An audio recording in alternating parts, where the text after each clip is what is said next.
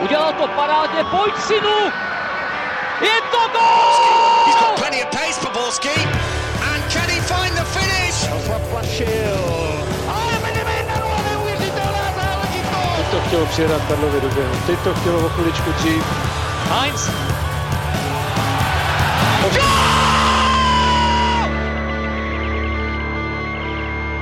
Dobrý den, vítáme vás u nového Fotbal Focus podcastu. Slávia doma se Slováckem pouze remizovala 0-0 a pokud Plzeň v sobotu v Edenu uhraje aspoň bod, bude mít Viktoria titul.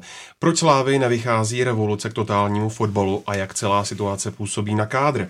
Podíváme se taky na situaci ve Spartě, které se v Ostravě opět zkomplikovala cesta do evropských pohárů. Proč letenčtí nevyhrávají venku a má dostat kouč Hapal důvěru i do příštího ligového ročníku? Nevynecháme ale ani boj o záchranu anebo odvety v semifinále Ligy mistrů a spoustu dalšího. Ve studiu vítám Honzu Podrouška z Deníku Sport, ahoj. Dobrý den, ahoj. Pavla Jahodu. Ahoj. A Martina Vajta. Čau. A od mikrofonu zdraví Ondřej Nováček. Baník musel v boji o záchranu pořádně zabrat, protože mu v pátek jejich hlava odskočila už na čtyři body. Ostrava Spartu doma neporazila celých deset let, až tentokrát, když si připsala klíčové tři body za výhru 3-2. Eh, Honzo, jaký byl klíč Baníku k úspěchu a čím ten zápas ovládl?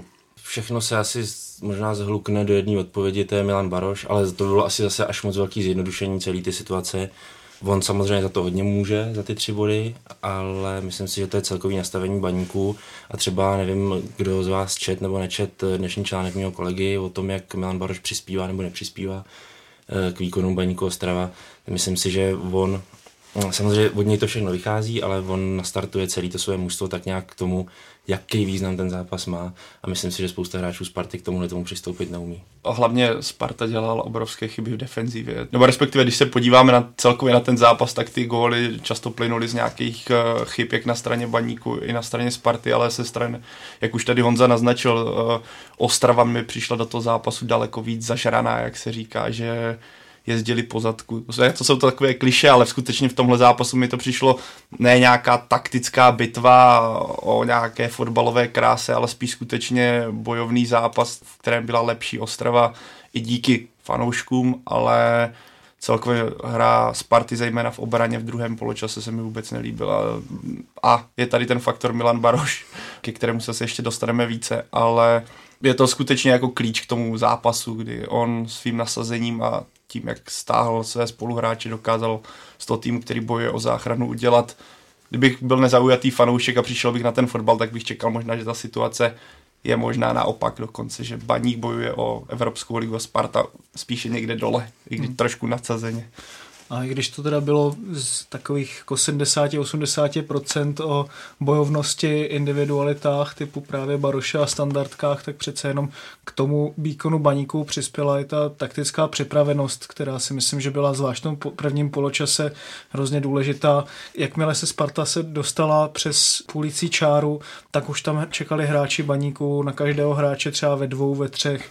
Jeden to dokázal vybojovat ten balón, druhý to sice poslal někam do háje, je, ale aspoň z toho vlastně nepropadávaly balóny za obranu, za obranu baníku.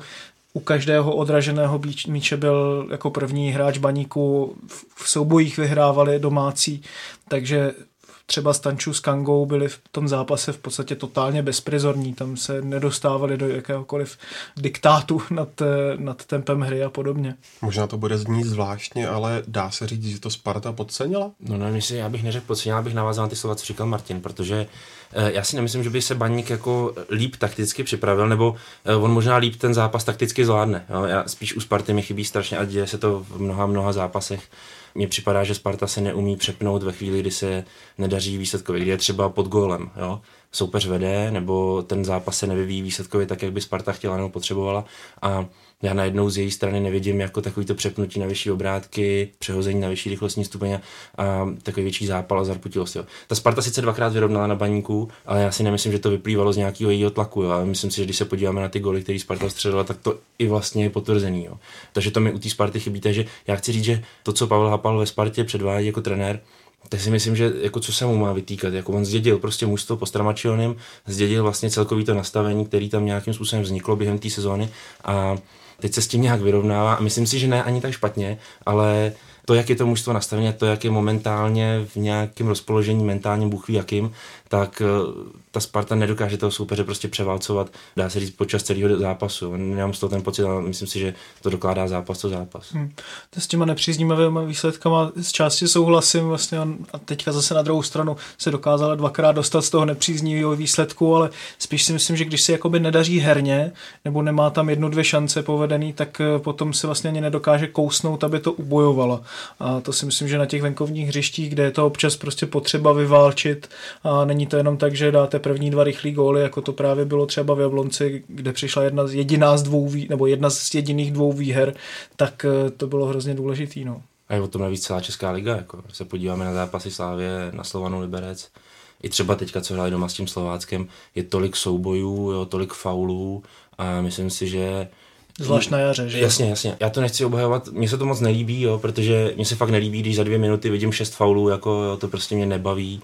Je to nuda hrozná, protože se ta hra tak rozmělně rozkouskuje, že, že v podstatě co, co jako má vzniknout za fotbal, no nic, že jo. A myslím si, že ta Sparta tím trpí asi nejvíc skoro ze všech týmů, protože ta soubojový hráče nemá. A jako zase na druhou stranu, ač já třeba nechci obhajovat soubojový fotbal, tak fotbal je kontaktní sport a je o soubojích a ty se budou dít, akorát jde o to, jak je podstupujete, jestli v nich faulujete nebo nefaulujete, pak samozřejmě záleží, to je druhá věc, jak úzkostní jsou rozhodčí nebo nejsou, ale Sparta v těchto těch soubojích jako buď prohrává nebo je nepodstupuje a myslím si, že nemít soubojový hráče je obrovský handicap. Hmm, a pro vůbec Českou ligu tady navážu vlastně na Honzova slova, si myslím, že podzim je období, kdy se hraje fotbal, jaro je období, kdy se bojuje. Já si nepamatuju za posledních pár let vlastně tým, kterému by se ze špičky tabulky, který by dokázal hrát fotbal stejně dobře jako právě na, na podzim. To když se podíváme na Spartu, která vyhrála titul, že 2014, teď Plzeň, předtím Plzeň vlastně tehdy pod Vrbou, když taky vyhrávala. Loni Slávě to samý, takže je to už takový dlouhodobý trend. No a já na vás navážu. Pavel Hapal po zápase prohlásil, že kapitán baníku Milan Baroš měl být vyloučen. Pavle, myslíš si to taky, anebo se Sparta prostě jenom nedokázala s tou Barošovou tvrdostí popasovat? Já bych to řekl takhle, a být obránce, tak bych nechtěl hrát na Milana Baroše, protože ano, Sparta mohla tvrdit něco o tom, že měl dostat kartu. Já s tím souhlasím, zejména souboj s Martinem Friedkem, když se na to člověk podíval, tak Milan Baroš do toho naběhl teda hodně natvrdo. Přišlo mi, že vůbec balon neřešil. Na druhou stranu, on je takový prototyp toho vyčuraného, nepříjemného útočníka ala Luis Suarez, kterého jeden tábor bude milovat a zbylé tábory ho budou nesnášet tím stylem, jaký on hraje. To byl, jak už jsme tady se, na, se o tom bavili, on tím výkonem, kdy okopává, zároveň dokáže spadnout lehce, dokáže ten baník uh, strašným způsobem zvednout. Já si nedokážu představit, nebo dokážu si představit, co on v kabině musí předvádět. Když se podíváme, co on dokázal, ta aura, co kolem něho je, já vím, že tady je spoustu negativ, ale pro mě to geniální hráč a podle mě je ta první půlka, kdy ještě byl na hřišti Kaja se Štětinou, to nebylo tak výrazné, ale Štětina se s Hovorkou to vůbec nezvládli psychicky. Mně přišlo, že Mluví se o tom v případě stoperu, že a říkal to Tomáš Hrbka. Já ho dvakrát přejedu a řeknu mu, hele, ty mi semka nechoď a často se stává, že ty útočníci už tam nejdou. Tohle je ten opačný případ. Milan Baroš párkrát se srazil ze Štětinou, párkrát spadl a přišlo mi u, zejména u toho třetího gólu, že ty, jak Hovorka, tak Štětina už jsou lehce psychicky narušení tím, to, že pořád vidím Milana Baroše, jak je okopává, jak padá a jsou rozhození a z toho plynul také ta celková situace, kdy nebyl písknutý faul a Hovorka okamžitě bylo vidět, jak to má v hlavě pořád, sudí to nepískl, sudí to nepískl. Ta koncentrace na tu akci, která skončila o dalších, řeknu, 15 vteřin později, nebyla ideální a celkově ano, měl dostat kartu, ale že by měl vyloučen, pokud se vrátím k té otázce na začátek, pardon za odbočení, tak si nemyslím, že by měl být vyloučený. To bylo dlouhé souvětí, možná dokonce. Bez teček, omlouvám se.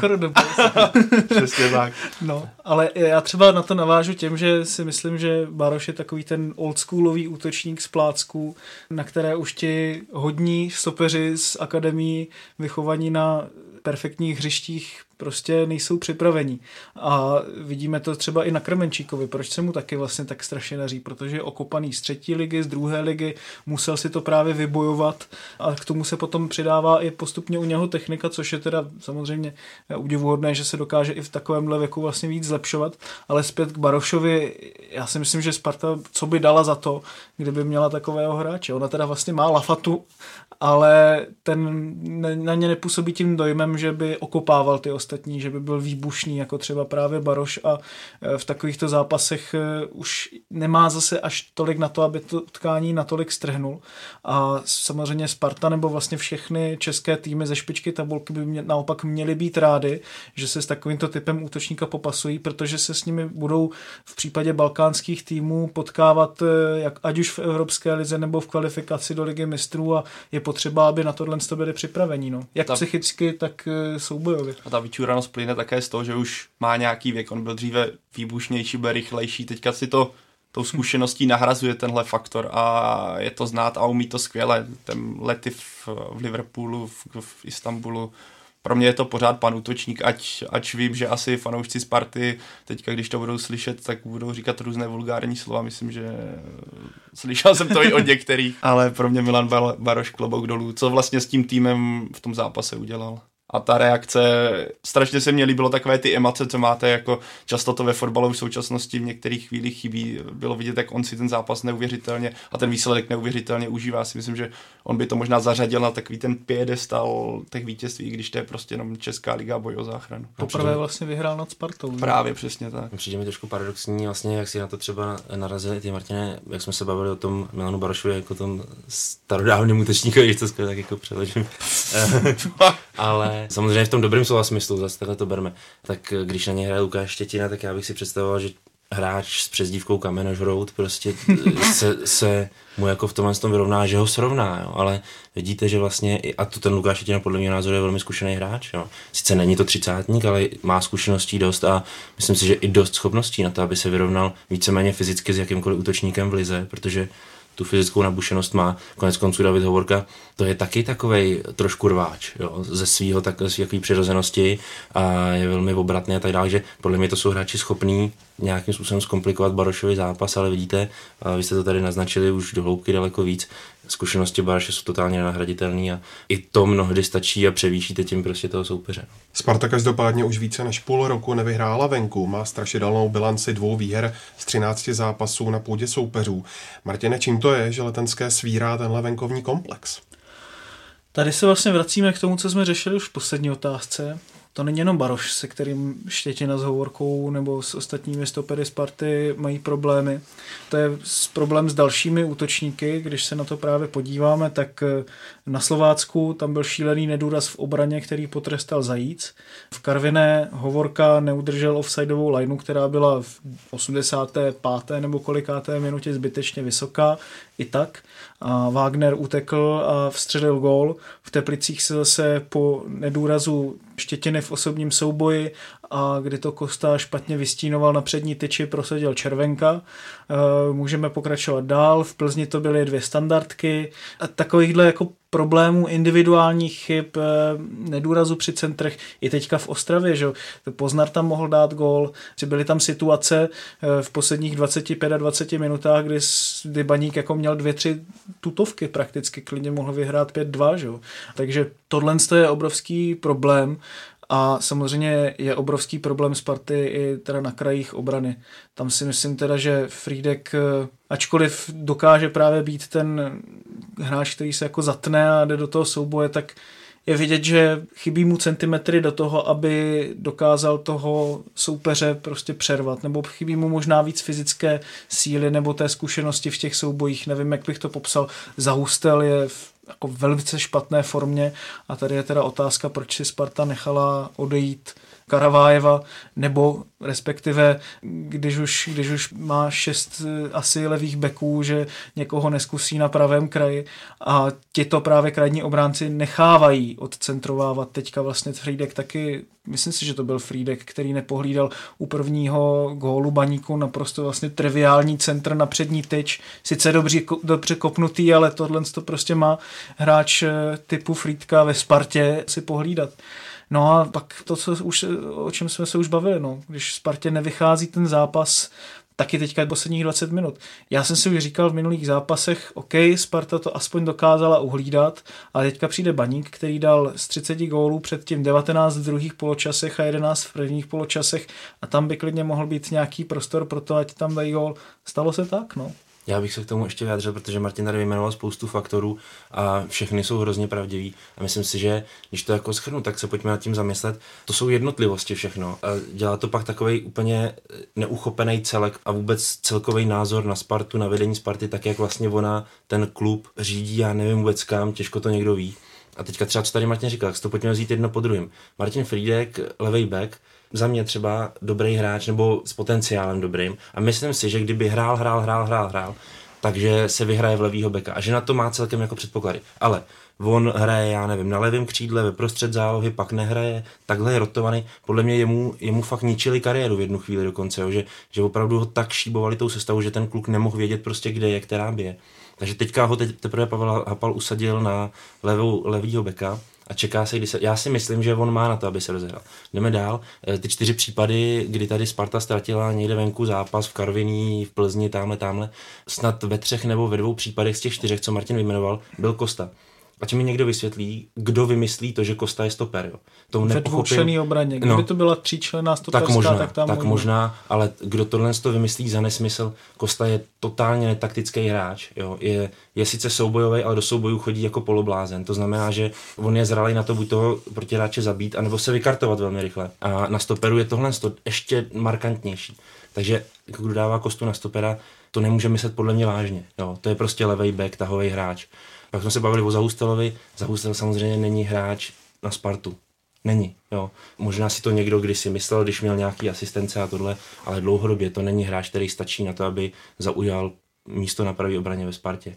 A Sparta prodá Karavájeva a nechá si Zahustela. Tak jaká je vlastně schopnost diagnostiky těch hráčů na Spartě?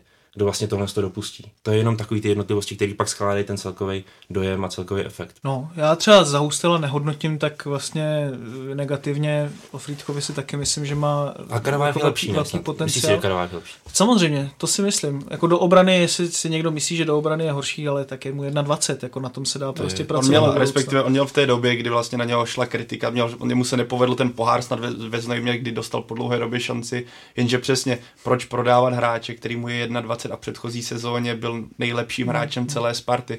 Mohl, já vím, že on chtěl hrát, ale proč prodáte hráče, za kterého nemáte alternativu? Nebo prodáte hráče, kdy na té dané pozici už jen pouze jedna alternativa, zatímco na tom levém beku jich máte šest a prostě prodat kluka v 21, který když se dostane do formy, má cenu třikrát, čtyřikrát tak velkou, než za kterou Karavájev pro mě šel tohle je pro mě pořád nepochopitelný obchod, i když jsem tehdy chápal, že Zahustel měl jakous takovou formu, nebo měl solidní formu, dostal ho na lavičku, ale prostě prodat hráče s obrovským potenciálem je pro mě pořád nepochopitelné. Zejména tenhle přestup je pro mě pořád záhadou a nepochopím a asi dlouho. Tady se možná dostáváme ještě k dalšímu hlubšímu problému, který hráč z těch domácích nebo prostě z těch, kteří jsou tam 4-5 let nebo 3 roky, 4 roky, má stabilní formu.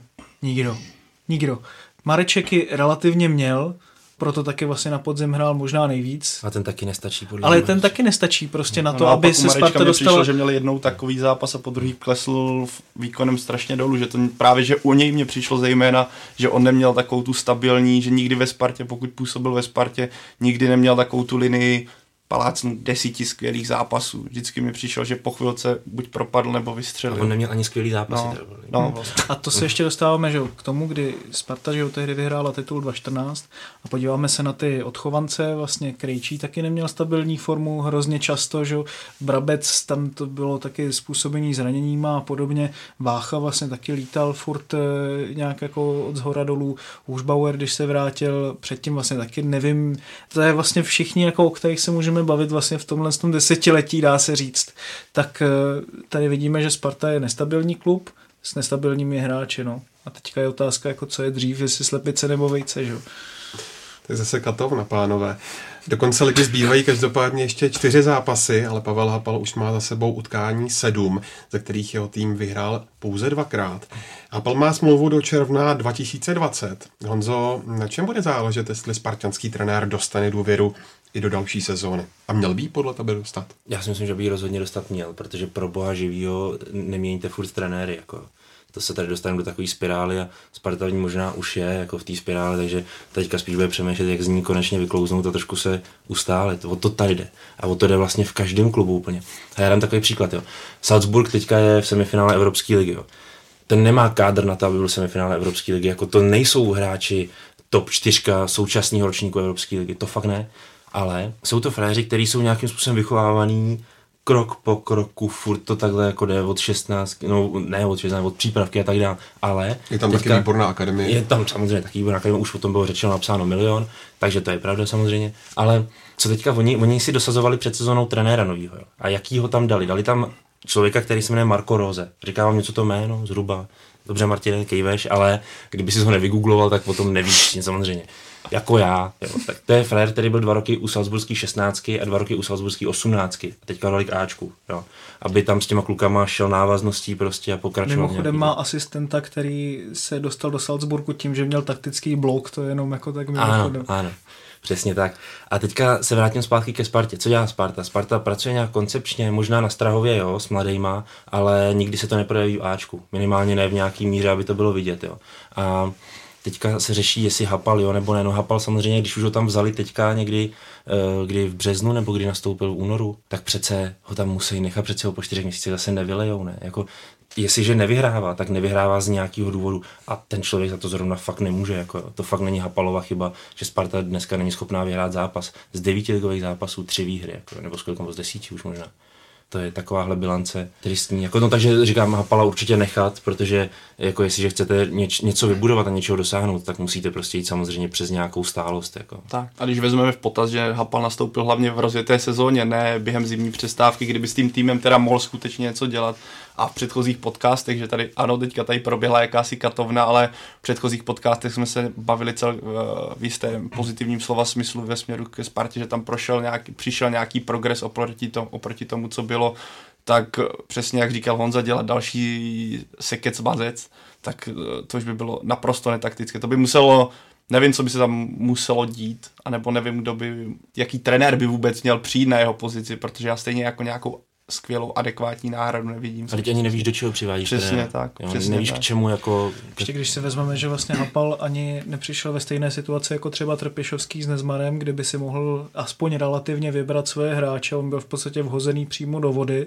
Teďka neměl čas na přípravu. Že?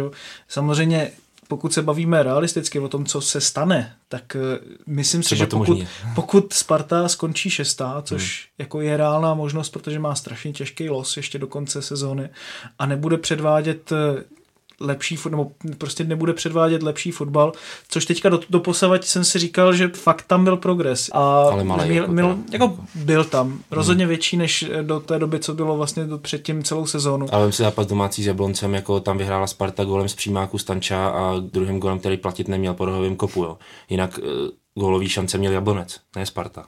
To rozhodně, to rozhodně, ale prostě i tak, když se na to podívám, že ty hráči se sehrávají více na nich vidět, že, že vědí, kam se mají pohybovat, tak eh, je to věc, za kterou samozřejmě nese odpovědnost i trenér. A tady jenom si myslím, že když Sparta by skončila šestá, a nepředváděla by do konce sezóny bůh jaký fotbal, tak vyhrát dvakrát ze sedmi zápasů nebo potom třikrát z jedenácti, to bude pro něho hodně těžkou udržitelná pozice, aniž bych teda chtěl nějak jako malovat čerta na zeď. Ale samozřejmě taky si myslím, že by důvěru dostat měl ze všech Určitě. důvodů, o kterých jsme se tady bavili. I kdyby měl prohrát všech zbývajících eh, čtyři nebo kolik zápasů, co zbývají, tak prostě stejně by ho tam měl nechat. Jako. To nemá furt smysl to měnit. Jako. Padlo tady jméno Pavel Hapal, ale co jméno Zdeněk šťastný a co jeho odpovědnost za sportovní vedení? Jestli mám začít, no tak samozřejmě, že jí má. Že? Tak Zdeněk šťastný odpovědnost za, za sportovní úsek má, ale já nevím vlastně, co za ním jako jde. On vytipuje, jaký hráče nebo jak je přivádí teďka v zimě, kdy vlastně už byl oficiálně tím sportovním manažerem, čili už to jedno přestupový okno za sebou má, tak on jako ukázal na Kangu a na Stanča, to jako udělal on. Jako, já nevím, nejsem si úplně jistý, jestli to takhle bylo, protože já, pokud se nepletu, tak tyhle ty jména se skloňovala ještě před tou sezónou úplně, co se, jako v souvislosti se Spartou, že by bylo možné je přivést. Já si jenom myslím, že je Sparta prostě dotáhla tentokrát, jako, že to prostě už dokonala, protože si myslela, že když přivede další, další dvě velké hvězdy, takže už to tentokrát půjde a ono to samozřejmě zase nejde, samozřejmě. Takže já, já jako nevím, jestli hodnotit Zdenka šťastného, jestli má zůstat nebo pokračovat, nepokračovat jako podle Já. čeho?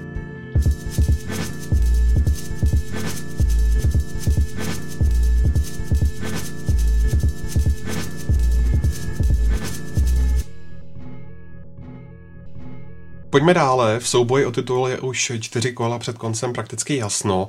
Plzni po výhře nad Karvinou a slávistické remíze se Slováckem stačí pouze remizovat v Edenu a mistrovský titul poputuje po páté do štruncových sadů.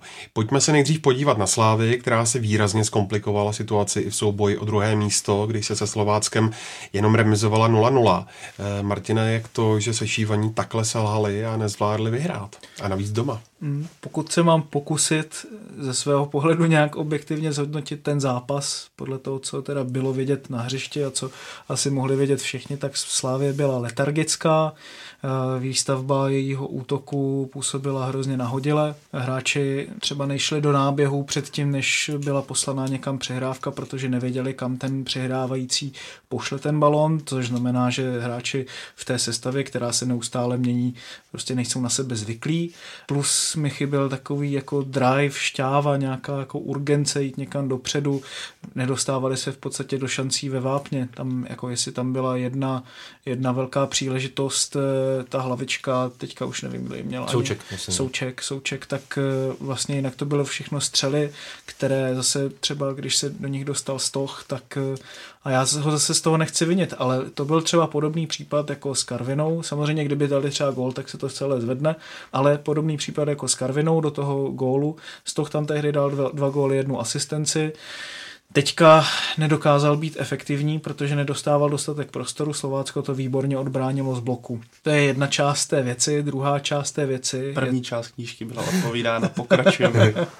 Druhou sekcí druhá, Mařenka šla na trávu. Druhá část věci je ta, kdy se podíváme na to, kdo se dostal do sestavy a kdo se nedostal do sestavy. Čtyři hráči vykartovaní, tři hráči zranění, pokud vím, uh, někteří hráči na lavičce nedoléčení, co? Vzpomněl na čerty nejsou žerty. Tři vojáky těžce zranil, dva zmožnil a jednoho zesměšnil.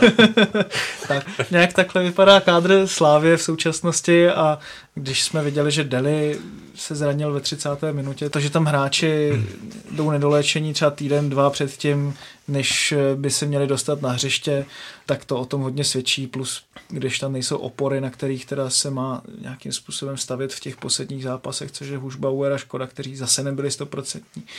To vám všechno stra- tak strašně moc ovlivní ten výkon, že já vlastně ani jako pořádně nevím, jestli tohle z toho házet, jestli tohle se je fair házet na ty hráče a na toho trenéra do jisté míry, která si myslím, že v tomto případě je hodně podstatná. Kdo mě zaujal, byl Pavel Bucha, který, jako musím říct, že vzhledem k tomu, co vidíme od Slávy v posledním roce, jak ta její, ten její přechod do útoku je velice pomalý, tak to, jak on dokáže nejenom teda, že nespomalit, ale i zrychlit ten protiútok, tak to je velice pozitivní nejenom pro Slávy, ale pro celý český fotbal. Samozřejmě taky to nedokázal úplně totálně strhnout, dostat se do nějaké střely, dostat se do finální přihrávky, ale tu hru nějak jako aspoň relativně dával dohromady. To, že hraje v nefungujícím týmu, tak to prostě už není bohužel jeho problém. No, no to, co říkal Martin, samozřejmě, tak to, k tomu se těžko něco dodávat. Já si myslím, že mi napadlo, jak je celou dobu jsem měl hlavě takovou věc.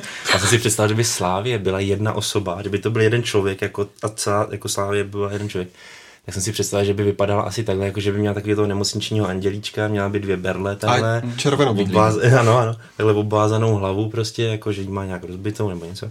A asi by zobala nějaký prášky, to a prostě to, to že je to stělesní až, až fakt jako absurdně šílený, prostě ty absence. A fakt je to dneska tak polomrtvý manšaft a co se člověk rozvídá, co se opravdu s těma hráčema děje, ať už před zápasem nebo po něm, jo, jako opravdu ty hráči jsou opravdu rozebraný, jo, jako fyzicky.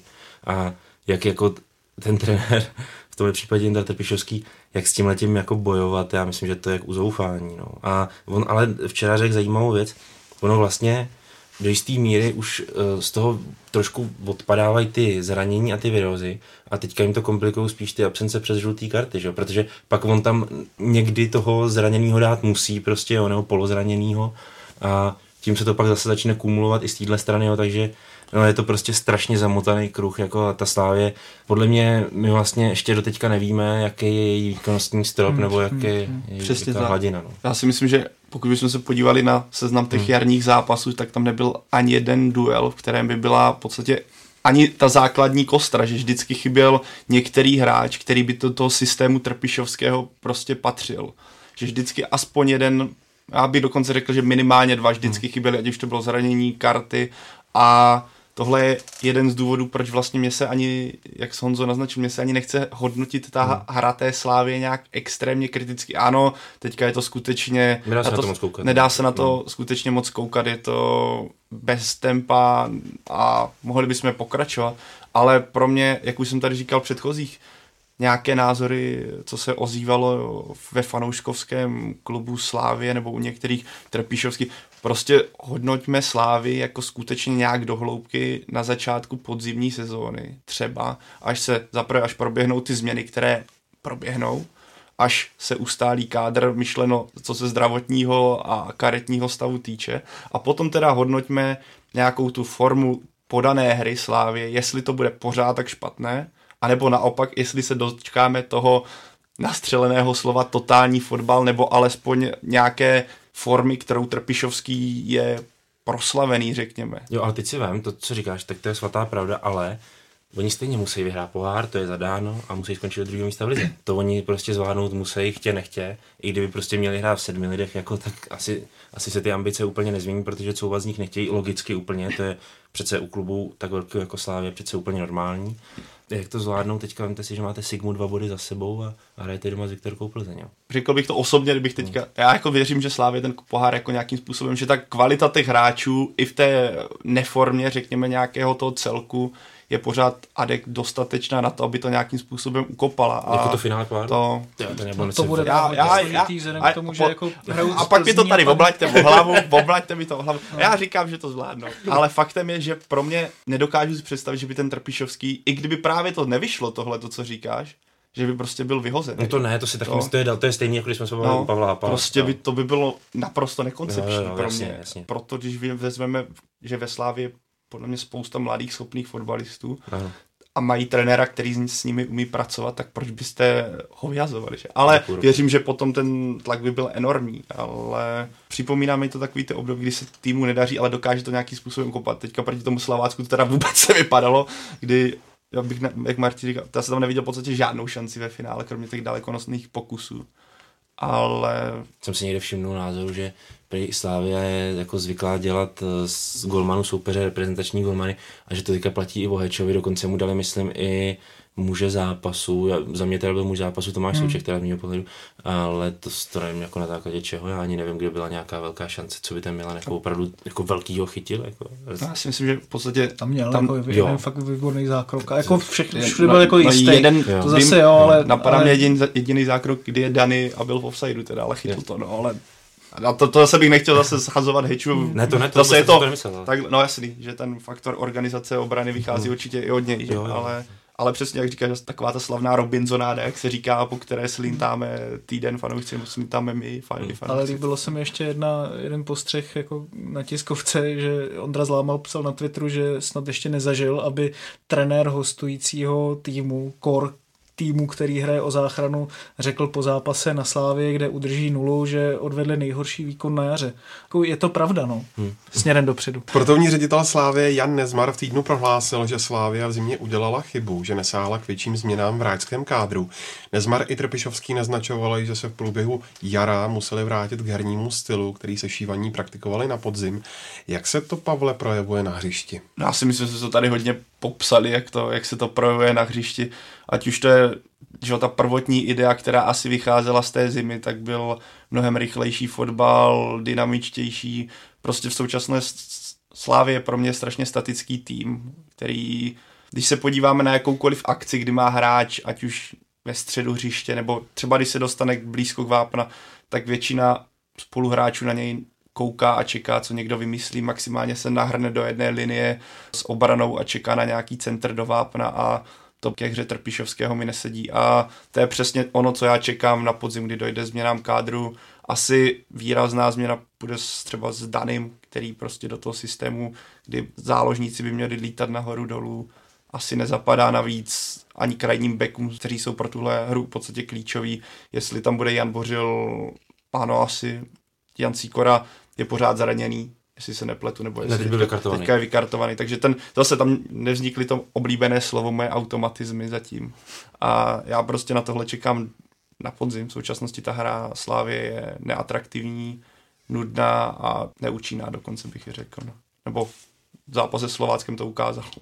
Tak ta obrana je zajištěnější, není tak jako vysoká jako třeba v těch prvních zápasech, z čehož potom vlastně rezultuje i to, že takové ty obrovské hrubky v defenzivě, jaké tam byly, teďka taky tam byly nějaké náznaky, kdyby to Slovácko vyřešilo teda daleko líp, než to vyřešilo, tak z toho mohla mít Slávě problémy, ale už to není tak markantní jako, jako na začátku.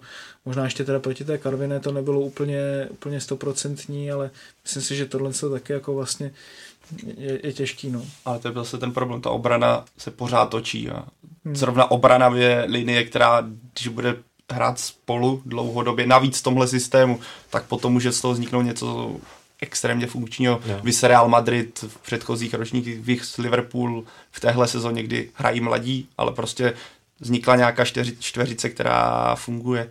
Slávě Simon Deli, který měl být asi jednou z zás klíčových postav, řek, nebo jak to říkal to jen Jan Nezmar, že se s Delim počítalo, tak je pořád zraněný.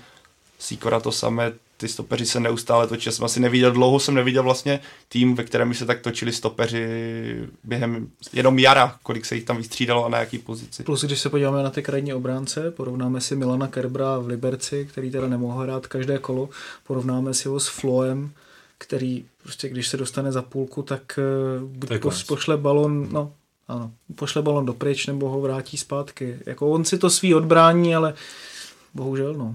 Jaké je Honzo teďka klima v kádru?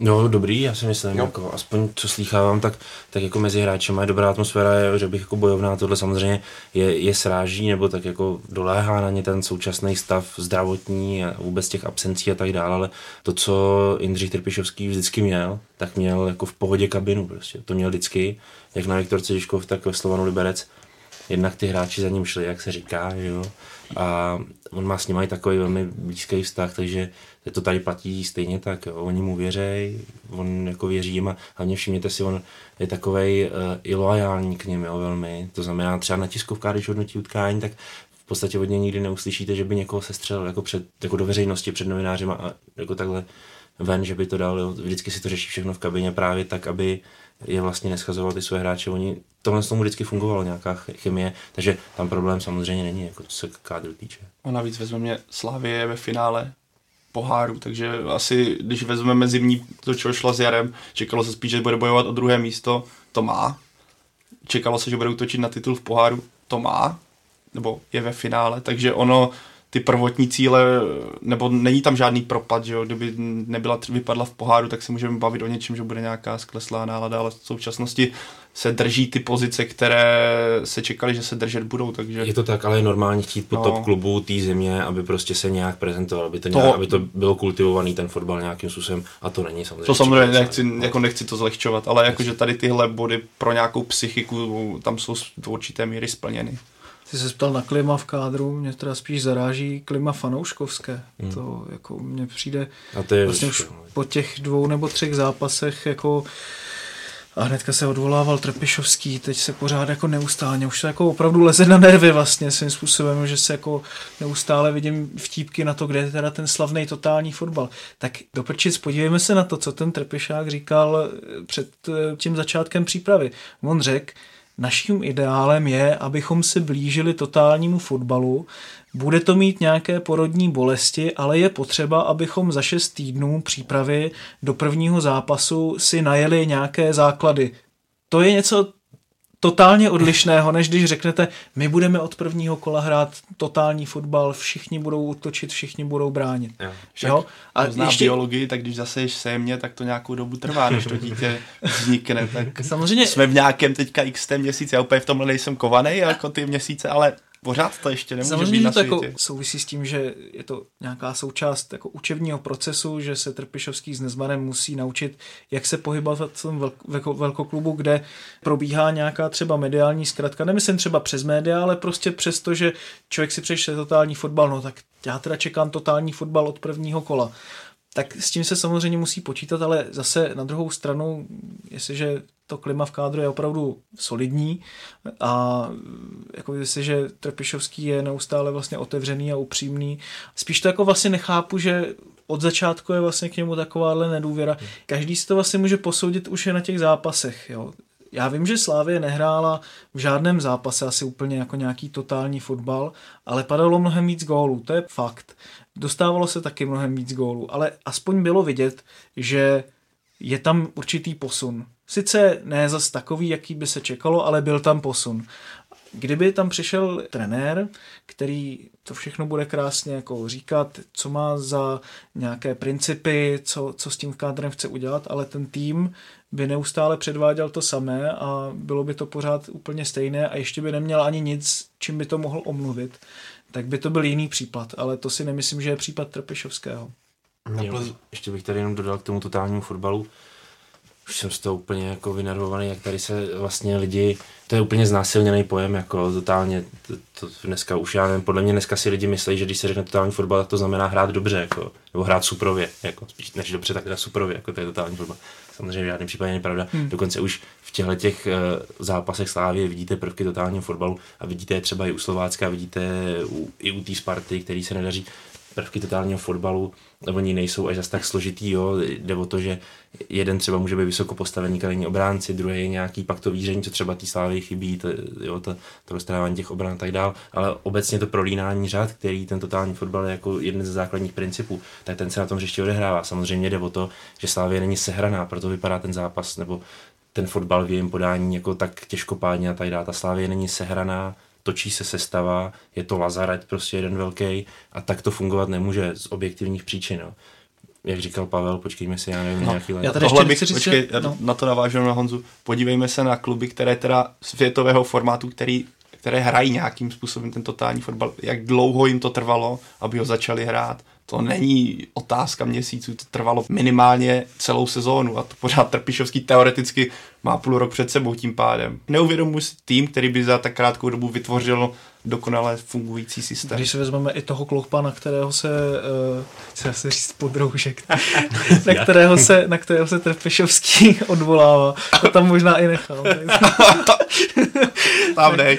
Na kterého se Trpišovský neustále odvolává, nebo neustále, prostě říká, že je jeho vzorem, tak eh, v Liverpoolu mu to taky trvalo tři roky, než se než jsou krok od finále ligy mistrů. V Dortmundu mu to taky trvalo dva, tři roky, než vyhrál titul nebo vyhrál pohár. Vrbovi to v Plzni, než začal hrát pořádný fotbal, trvalo třeba taky dva roky. Akorát, že tam na to samozřejmě měli víc prostoru, že? I v té Premier League což je teda mimochodem jako vtipný, že? Ale zase samozřejmě jako dá se říct, že nejsem imunní vůči tomu a nemyslím si, že jako Trpěšovský je naprostý jako Mount Everest veškerého fotbalu, třeba jednou bude, což mu samozřejmě přeju, ale i on sám řekl, že udělal chyby. Dá se říct, že když, já nevím, Jugas hraje na pravém beku, nebo když Sobol hraje na levém křídle, nebo když, já nevím, občas tahy v sestavě Kůdela na defenzivního záložníka, prostě nepomohly tomu, aby se tam ty nějaké automatizmy nebo e, sehranost e, víc podpořila. To je jasný, ale pak se na to taky musíme podívat tím, že Nezmara říká, měli jsme udělat e, větší řez do kádru v zimě.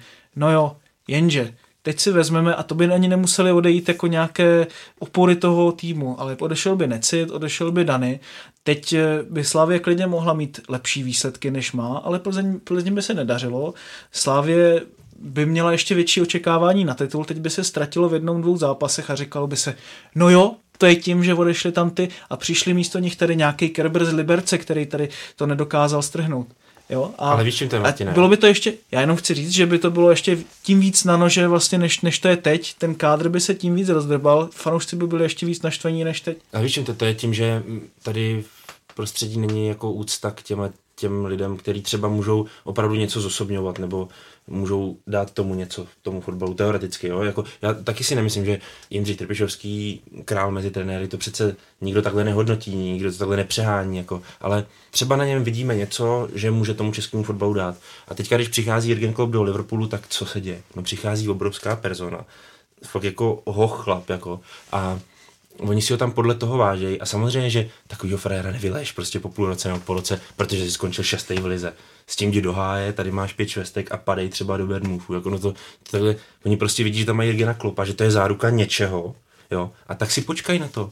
a dneska budou hrát třeba finále ligy mistrů možná, jo a jsou třetí v anglické lize, no tak to je přece sezóna snů. Když jste za Manchesterem City, za kterým je pomalu celý svět, že? tak třeba něco podobného může ten Jindřich Trpišovský v našich měřítkách samozřejmě způsobit té slávy, no, ale tak jako, jestliže se k němu fanoušci, fanoušci vlastního klubu budou chovat takhle, nevím proč, no, moc tomu nerozumím teda, jako po dvou měsících. Ještě poslední věc, eh, jak moc velký problém je vykartování Tomáše Součka. Obrovský, obrovský, protože to je nenahraditelný hráč v současnosti pro Slávy. Za něho by mohl teoreticky naskočit Gade, ale u něho taky vlastně nevíme, jestli je stoprocentně doléčený a taky není, on si pokryje prostor, pokryje prostor v tom smyslu, že má určité místo před defenzivní linií a to drží a prostě je to takový dispečer. Ale není to typ hráče Součka, který jako dokáže jít, já nevím, k pokutovému území soupeře a vystřelit, který bude napadat rozehrávku soupeře. A to je problém. Když se podíváme potom na to, jak by Slávě mohla uspět proti Plzni, tam to stojí a padá na tom, kdo bude moct hrát. Samozřejmě ideálně by to bylo podle mě tak, kdyby eh, Slávě měla nějaké rychlé hráče na ofenzivních pozicích, spíš by hrála ze zajištěnější obrany, což už teda Trpešovský na tiskovce avizoval, že budou muset být obezřetnější, protože i samozřejmě z nějakého taktického hlediska víme, s čím měla Plzeň problémy na, po celém jaře. Takže kdyby tam měla nějaké hráči, kteří do toho náběhu půjdou, kteří dokážou jít za tu pomalejší obranu Plzně, tak to určitě Plzně nadělá problémy, jenže to tam by taky museli být na defenzivních pozicích hráči, kteří pošlou přesný balon. By musel být někdo na stoperu, kdo pošle přesný balon za tu obranu. A to, když vlastně vidíme, že jsou tam pořád ty jiní hráči, kteří mají problémy s rozehrávkou, to je prostě jako fakt. Tak eh, nezávidím teda tady tu výstavbu toho kádru. No. Tak pro Plzeň hlavně, když se pojáme na druhou stranu, tak Plzeň teďka proti Karviné ukázala, že taková ta totální deka, která na ní byla, tak už je pryč, jo. řekněme, do jisté míry. Dobrý. Prostě byl to dobrý, přesně, byl to dobrý výkon, oni tu Karvina v podstatě za celý zápas. On tak řekněme posledních 5-10 minut, tam trošku Karvina párkrát tak lehce kousla, ale Plzeň to naprosto celý zápas kontrolovala a být mít trošku i víc štěstíčka, tak to mohlo skončit, jsme se tady mohli bavit o tom, že Plzeň nasázela pět gólů. A je vidět, že takový ten zlomový bod byl ten zápas ze Spartou, kdy oni z klinické smrti, kdy to vypadalo už na totální debakl, se dokázali zvednout, s Bernem to taky nějakým způsobem zvládli. A teď mi při, přišlo, i přesto, že přesně mluvíme tady o absencích Slávě, Plzeň, Plzni chyběli čtyři hráči ze základní sestavy, z té tradiční. Pavel Vrba vytáhl na lavici nové jméno. Přesně tak, což myslím do budoucna. Já jsem o něm upřímně, jsem o něm příliš moc nevěděl, ale to jsem se koukal, že mu je 17 let teďka, nevím to úplně, to by mohla být po dlouhé době, co se takhle uh, zlíhně Plzně solidní, ale to uvidíme, asi to, to je otázka spíš dalších sezon ale faktem je, že Plzeň naznačila, čeho je schopná a když to porovnám v jaké situaci, jak se daří fotbalově slávy a co předvedla teďka Plzeň, tak jsem na ten zápas skutečně zvědavý. Navíc Pavel Vrba říkal na tiskovce, že dva z těch absentujících hráčů ty tam je Krmenčík, Limberský, Hejda a teďka nevím, kde je ten čtvrtý, tak eh, by se od pondělí měli trénovat, takže osobně bych typoval, že Plzeň si to tam na té slávy prostě umlátí. Nečekám, nevím, jestli vyhrají, ale spíš bych čekal, že už si to, roz... protože tak to bude peklo na zemi. Bude to, no právě tak. Ještě když budou slavit že, titul v Edenu. To, no. A teďka si vemte, že tři dny potom bude finále poháru, který prostě Slávě musí zvládnout s Jabloncem, který má nejlepší formu na jaře. No to jako Přesně tak. Byla by to určitě tvrdá ráda. No. Plzeň, je to o tom po té době, co jsme tady kritizovali, tak bych právě chtěl je vidět, že ty hráči, a to, to je skutečně kdekoliv, v tomhle případě taková ta jako skutečně psychická deka po nějakým tom konečně zvednutí přišla a odhodila se a myslím, že teďka už Plzeň si to pohlídá bez problému a uvidíme. Já jsem sám na ten zápas se Sláví jsem zvědavý i z tohoto pohledu, kdy naopak, kdyby vyhrála Slávě třeba, tak na ten pohár bude v takov, tak jako nabuzená, že se tam můžou dít velké věci.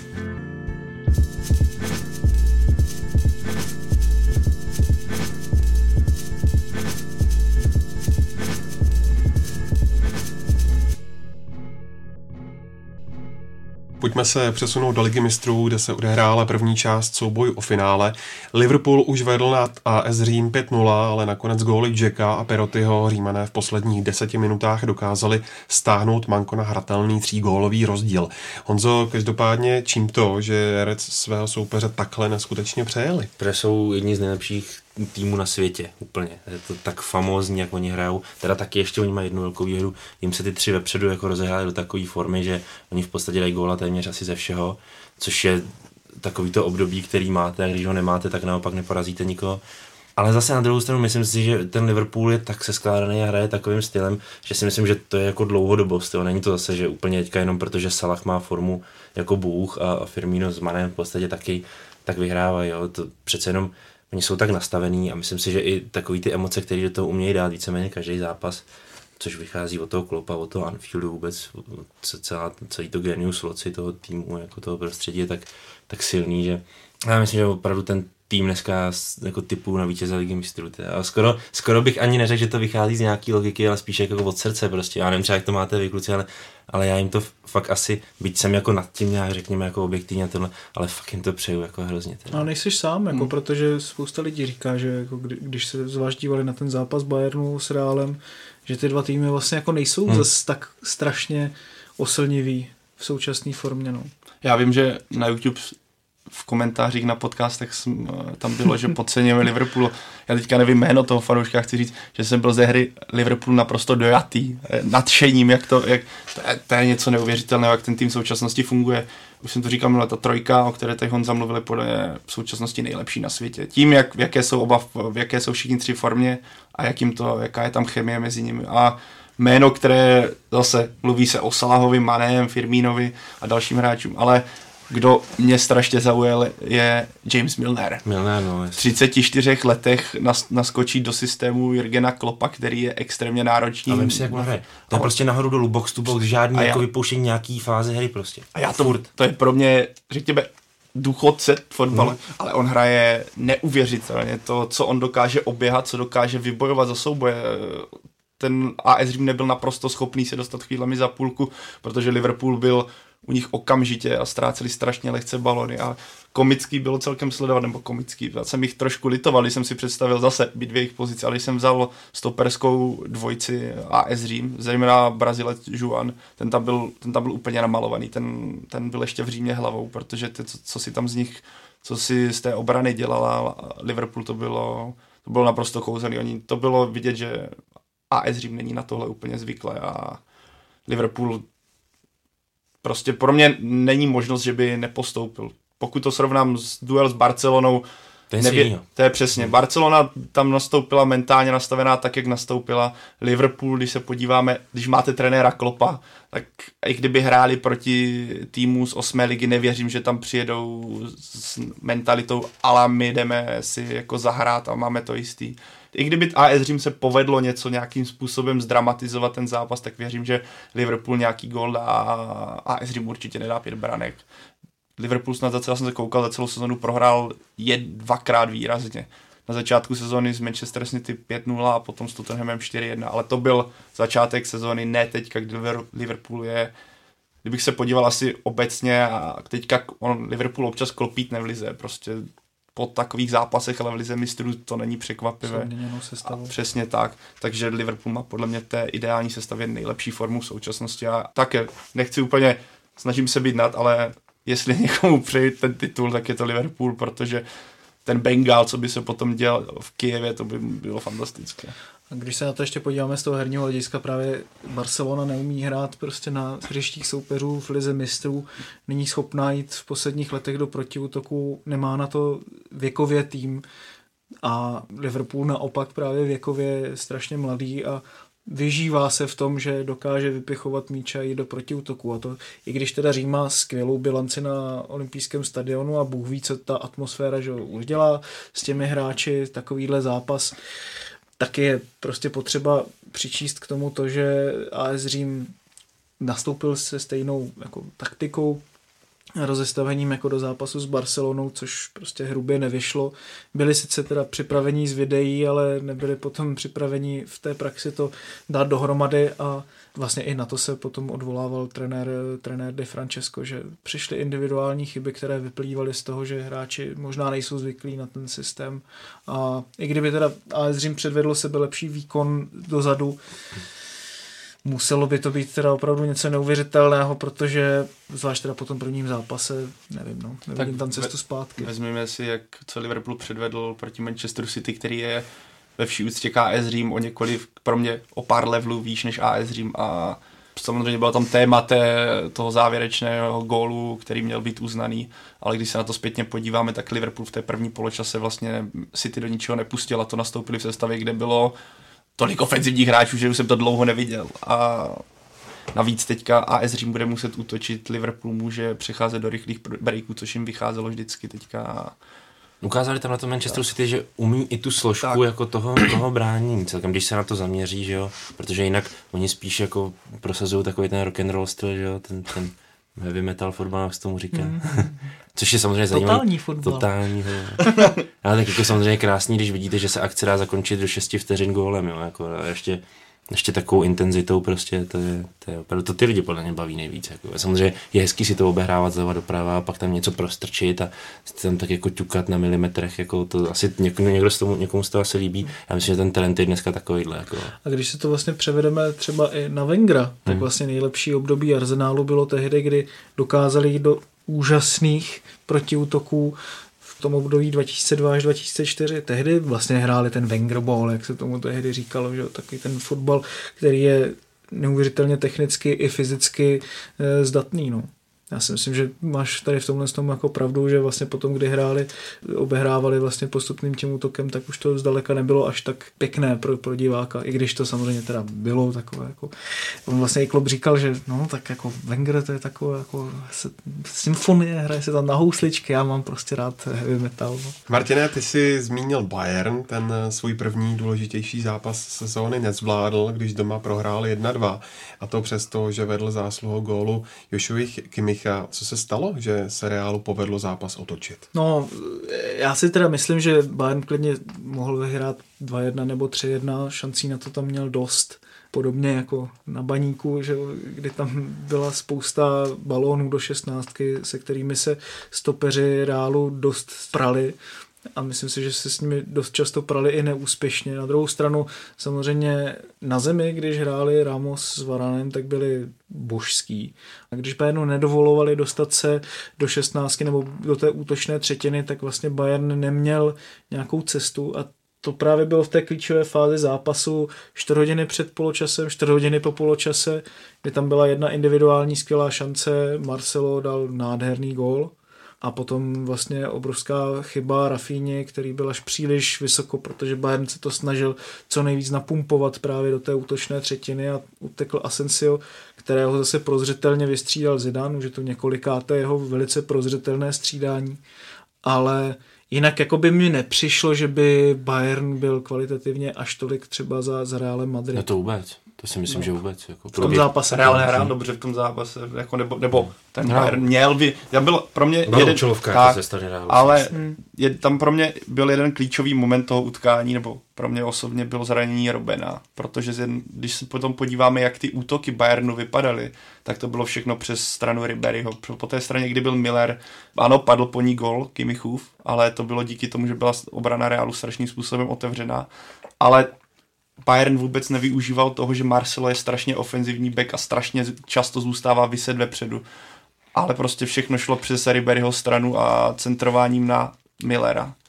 A tohle, kdyby tam byl Robben, tak ten zápas může vypadat úplně jinak, protože by ty obě dvě křídla fungovaly dost podobně a já ten Robinův styl, kdy on si to navede na tu svou levačku, i když to ví úplně každý na světě, tak on si vás vždycky zasekne a aspoň pětkrát takhle to udělá v zápase a stejně můžete to vidět a ne, neubráníte ho. Tak NHL 99 Přesně to tak. fascinuje. To a... Máš než Zetko. Je to... Shorter than goal.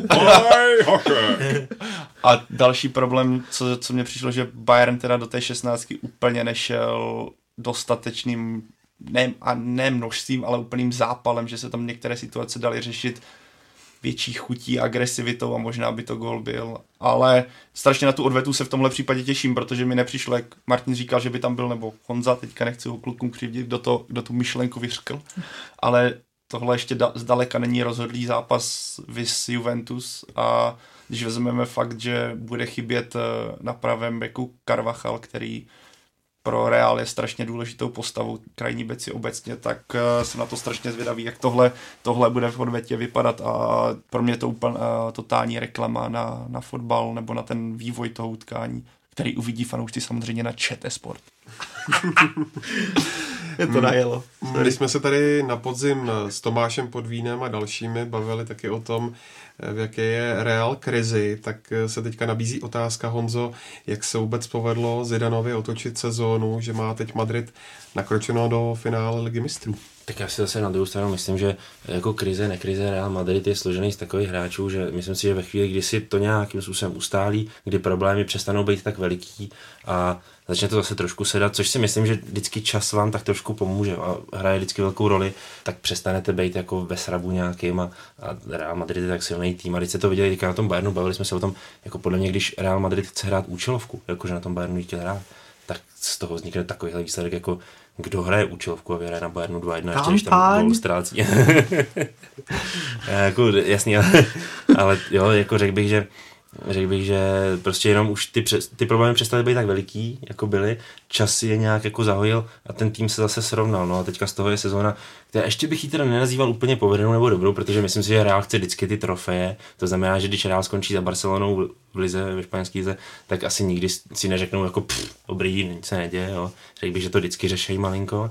No a Ligu mistrů už dneska to vypadá, vyhrávají skoro každou Už začíná být trošku. No. A já si teda ale myslím, že to je hlavně v tom, že Marcelo teda se do, srovnal do latě, nebo ho někdo srovnal do latě. Samozřejmě pořád tam jako má nějaké propady na té své straně, ale pořád tam bombí jako na levé straně nahoru dolů a že se vrátil Carvachal na té pravé straně. Tihle si dva, když chyběli nebo chyběli v té dobré formě, tak Real tam neměl takovou výbušnost eh, z, od nikud vlastně, že jo. To je, potom to bylo problematické, že i třeba, nevím, Isco a Asensio se občas prali s tou formou, protože jsou to prostě mladí hráči, Vasquez taky nedokázal nahradit Bejla, se který se pořád vlastně pral se zraněními, takže ta dynamika vlastně by byla, neměli odkud dostat, protože Kroos, i když je vynikající hráč, Modrič, i když je vynikající hráč, tak jsou to právě hráči, kteří k sobě potřebují někoho, kdo, kdo to prostě odmaká rychlostně. No. se líbí ta zkušenost Realu, jak říkal jste účelovku, jak oni dokážou i zvládnout v ten zápas, kterým jsou horší, tak ho stejně dokážou nějakým způsobem ukopat. A když se podíváme, jako, s jakým způsobem prošli tou ligou mistrů a jaký soupeři zdolali, tak to je na klobouče.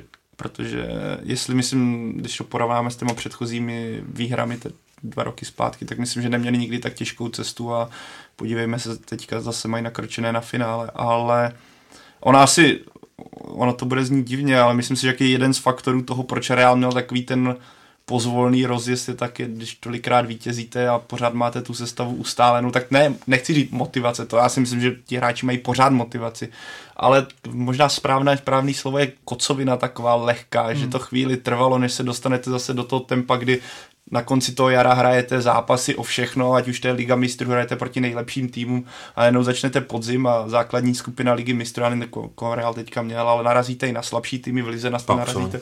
Tak, no a, pro, a projíždíte takové ty snažší zápasy a myslím, že se na to trošku hůř jako do toho tempa se dostává ze strany Realu, když ta sestava je v podstatě základní, byla neměná víceméně. Ale rozjel se Ronaldo, rozjeli se jiní a šlapou jako nechci říct jako hodinky, taky mají teďka výkyvy, ale, ale, jako ale jedou solidně. No a jak už tady hlásil Saskia Burešová Jahoda, utkání Real Madrid Bayern Mnichov sledujte živě na ČT Sport a webu ČT Sport.cz v úterý od 20.15. Svůj poslední velký dvojzápas načal na Emirates Stadium i trenér Arzen Wenger. Jeho tým sice hrál už od desáté minuty proti deseti a dostal se proti Atletiku do vedení 1-0, ale nakonec odjede do Madridu s neúplně ideálním skóre 1-1. Eh, Martine, čím si to Arsenal pokazil a může ještě postoupit do finále? Všichni fanoušci Arsenálu si i ve chvíli, kdy to bylo 1-0, dominovalo se, hrálo se parádním fotbalem, tak si všichni stejně mysleli, že to skončí 1-1. A taky, že to skončilo 1-1, taky, že tam byl ten moment, kdy tam někdo utekl kosilny, jako se to už stává xkrát ve velkých, v těch největších zápasech, tak udělá chybu v defenzivě. Mustafi se tam jako snažil potom ještě dostat, ale uklouzl. A je to jedna jedna. A já si jako na té stranu, abych to teda myslel vážně, tak eh, Arsenal předvedl skvělý výkon, teda mnohem lepší, než jsem si myslel, že předvede to, že tam prostě jsou takovéhle chyby, no tak ty tam jsou dlouhodobě a to i když ty hráči jsou strašně motivovaní pro Vengra něco dokázat, tak eh, se jenom tady touhle s tou motivací se to z nich jako nevytluče, že? Ale Atletico mi nepřišlo nějak jako světoborný. Ale to teda především, že ještě si myslím, co by Arsenálu mohlo pomoct eh, psychicky, je to, že před tím vyloučením Veselka hráli mnohem líp než po něm a vlastně většinu toho zápasu to jako relativně kontrolovali, jo, takže tam skončilo to jedna jedna, protože to byl jako svým způsobem šílený zápas, ale rozhodně se nedá jako asi zahazovat nějak Flinta do žita před tou odvetou. Samozřejmě by se dala čistě z toho pohledu, že Arsenal ještě ne, nevyhrál snad letos eh, na hřištích soupeřů, s výjimkou San Sira, což je teda poměrně zajímavý paradox, tak třeba to vyjde na Vanda Metropolitano znovu, když si teda vezmeme tady ty velký zápasy. A jenom Bach jako nenechat se mílit jako tím, jak se Atletico Madrid prezentuje, protože jeho hra je víceméně z principu účelovka, jako, takže oni ve chvíli, kdy to si všimněte třeba na zápase španělské ligy, když oni hrajou proti vyloženému outsiderovi doma, jaký mají problém vyhrát, jo? protože oni nejsou úplně ten mančav stavěný na to, aby rozběhali soupeře a hráli do zavřené obrany, tak to vůbec. Jo, a naopak, když, a viděli jsme to několikrát, několikrát v Lize mistrů, jak se na ně krásně koukalo, když hráli třeba na Barse jo, a tady na další zápasy, tak jako oni opravdu jsou stavění spíš na ten druh hmm. fotbalu, na to opravdu do 6, do 7, do 8 vteřin zakončit akci, prostě buď to bude gol nebo ne, a jinak jako bránit. A je to tak trošku, co si taková přirozenost toho Simeoneho, že si ho pamatujeme všichni. Hmm. Z jeho... Ale zaráží mě, jako, že vlastně v té zatežené obraně měli takové problémy. Nemyslel jsem si, že předvedou vlastně, co, co do defenzivy vlastně ve většině zápasů, podprůměrný výkon na jejich poměry. Mě trochu, jen už dodám tady k tomuhle, trošku mě zklamalo, že dostali teda zaslouženou červenou, o tom se nebavme, ale už jsem tušil, že tak, jak ten fotbal potom bude vypadat. Já jsem jako, doufal jsem, že se to bude hrát 11 na 11 a bude to trochu víc atraktivní, takhle to bylo Arsenal snaha dát gól a pak to skončilo Martinovou předpok- předpokládaným výsledkem a, a bylo po srandě, no a, a Wenger se s evropskými poháry s Arsenalem loučil tak, jak se loučil, ale uvidíme odveta. Na Emirates. Na Emirates, tak, tak jsem to myslel doma, tak. Tak se dívejte na odvetu Arsenálu na Atlétiku živě ve čtvrtek od 20.40 na ČT Sport webu čtsport.cz.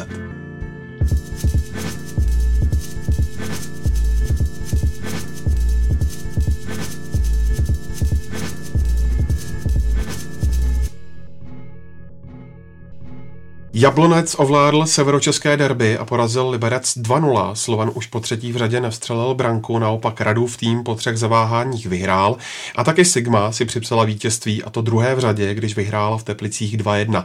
Honzo, myslíš, že si oba týmy udrží třetí a čtvrté místo před Spartou? U, u Sigmy teda jsem asi nejvíc jako fascinovaný tím, jak se vlastně oni dokázali trošku zvednout z toho původního jarního zmaru, tak trošku možná, že zmar je silný slovo, ale, ale teoreticky jo, ono, ty výsledky nebyly úplně dobrý, nebyly rozhodně takový jako na podzim a najednou teďka mají zase dvě výhry, že jo, za sebou a jsou dva body za Slávkou a teď si myslím, že teda v Edenu jsou asi dost nervní z toho, jak ta Sigma bude dál hrát, protože evidentně vyhrávat jsou schopni. Když vyhrajete v Teplicích, to zase není zase taková brankačka, že jo, to každý tam nevyhraje. Jak eh, bych, že Sigma teda zaslouží obrovskou pochvalu a že se pere tak jako, protože oni měli samozřejmě výkonnostní propady nějaký i jednotlivců, že jo, forma šla dolů, u Šimona Falty je to asi nejvíc znát, jako tam, tam nejvíc, přece jenom on hodně vyčníval na podzim a teď naopak je hodně takový zapadlej Naopak eh, některý se s tím tak perou, že třeba u Kuby Plška bych to nečekal, že vlastně dokáže být jako takhle konstantní, vlastně i když ten tým trošku má problémy, jako třeba na začátku jara měl, tak se s tím vyrovnává, je to s osmi golama, jestli nepletu, taky nejlepší střelec mužstva. Uh, takže oni tam mají i jednotlivce, který vlastně dokážou, byť je to nováček, že jo, zní to až bázně, tak tam mají přesto jednotlivce, který se dokážou vyrovnat s těma těžkostma první ligy a dokážou takhle uvyset vlastně tu špičku pro mě Sigma je snad jako tým sezóny. Nevím, jak to říct. Stoprocentně, stoprocentně. I když teda nehrála v těch Teplicích nějak vyloženě oslnivě. No nehrála, byl jsem tam, nehrála, nehrála, ale to bylo v podstatě rozhodlo to duo Plšek a ten dodal první gól. Zahraniček, myslím. Tak, to v podstatě byla obdoba, to byl takový zápas bez šancí, a, ale Sigma to v podstatě kontrolovala.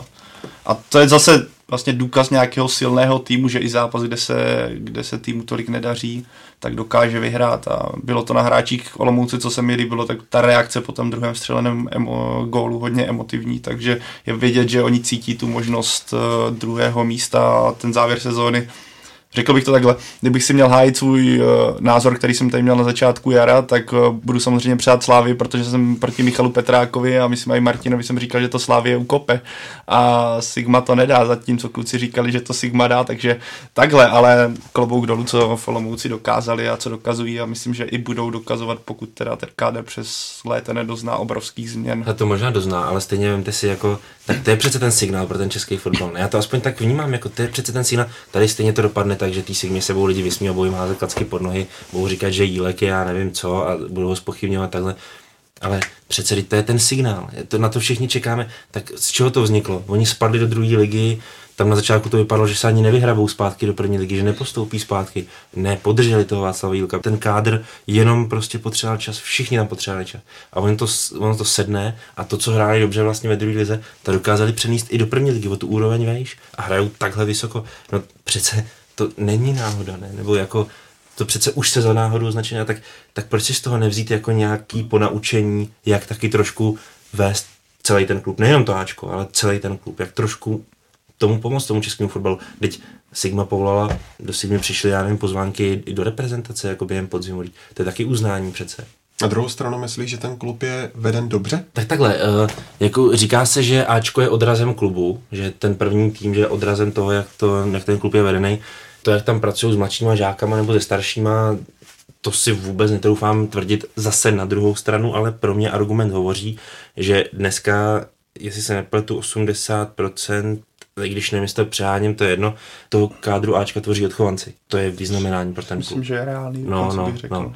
A to je vyznamenání pro ten klub. Pak je otázka, jak třeba se posiluje prostě k těm hráčům, což nemusí být úplně jako 100% Tak oni prachy nemají, to se ví. Jako jo. Ale jako jasně, no tak když tam jako teďka převedli toho řezníčka, tak vlastně proti tomu není jako zase nějak moc co, co uh, namítat.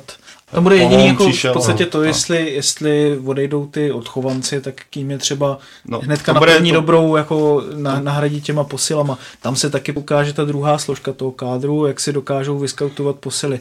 Ale z hlediska toho, jak ten klub je dlouhodobě vedený jako z akademí a podobně, tak to samozřejmě velký vyznamenání. No. A to teda nejenom vlastně vzhledem k tomu, jak teďka dneska vychovávají ty, dá se říct, jako ofenzivní nebo kreativní hráče, ale i to, jak dřív vychovávali obránce. Tam je to dlouhodobý. No, no. tohle. Pavle, Brno nezvládlo klíčový duel v boji o záchranu a padlo na Julisce 1-2, i když vedlo gólem Michala Škody. Eh, jak se stalo, že Dukla dokázala zápas otočit? Jak to je, já bych to popsal ten zápas, nefotbalová atmosféra zápasu dvou týmů, který, nebo výkon, který byl hodný, tak druhé ligy byl to skutečně pro mě, já jsem se na ten zápas byl podívat a bylo to pro mě obrovské zklamání z obou stran. Brno, sami hráči, trenér z toho byli naprosto zoufalí.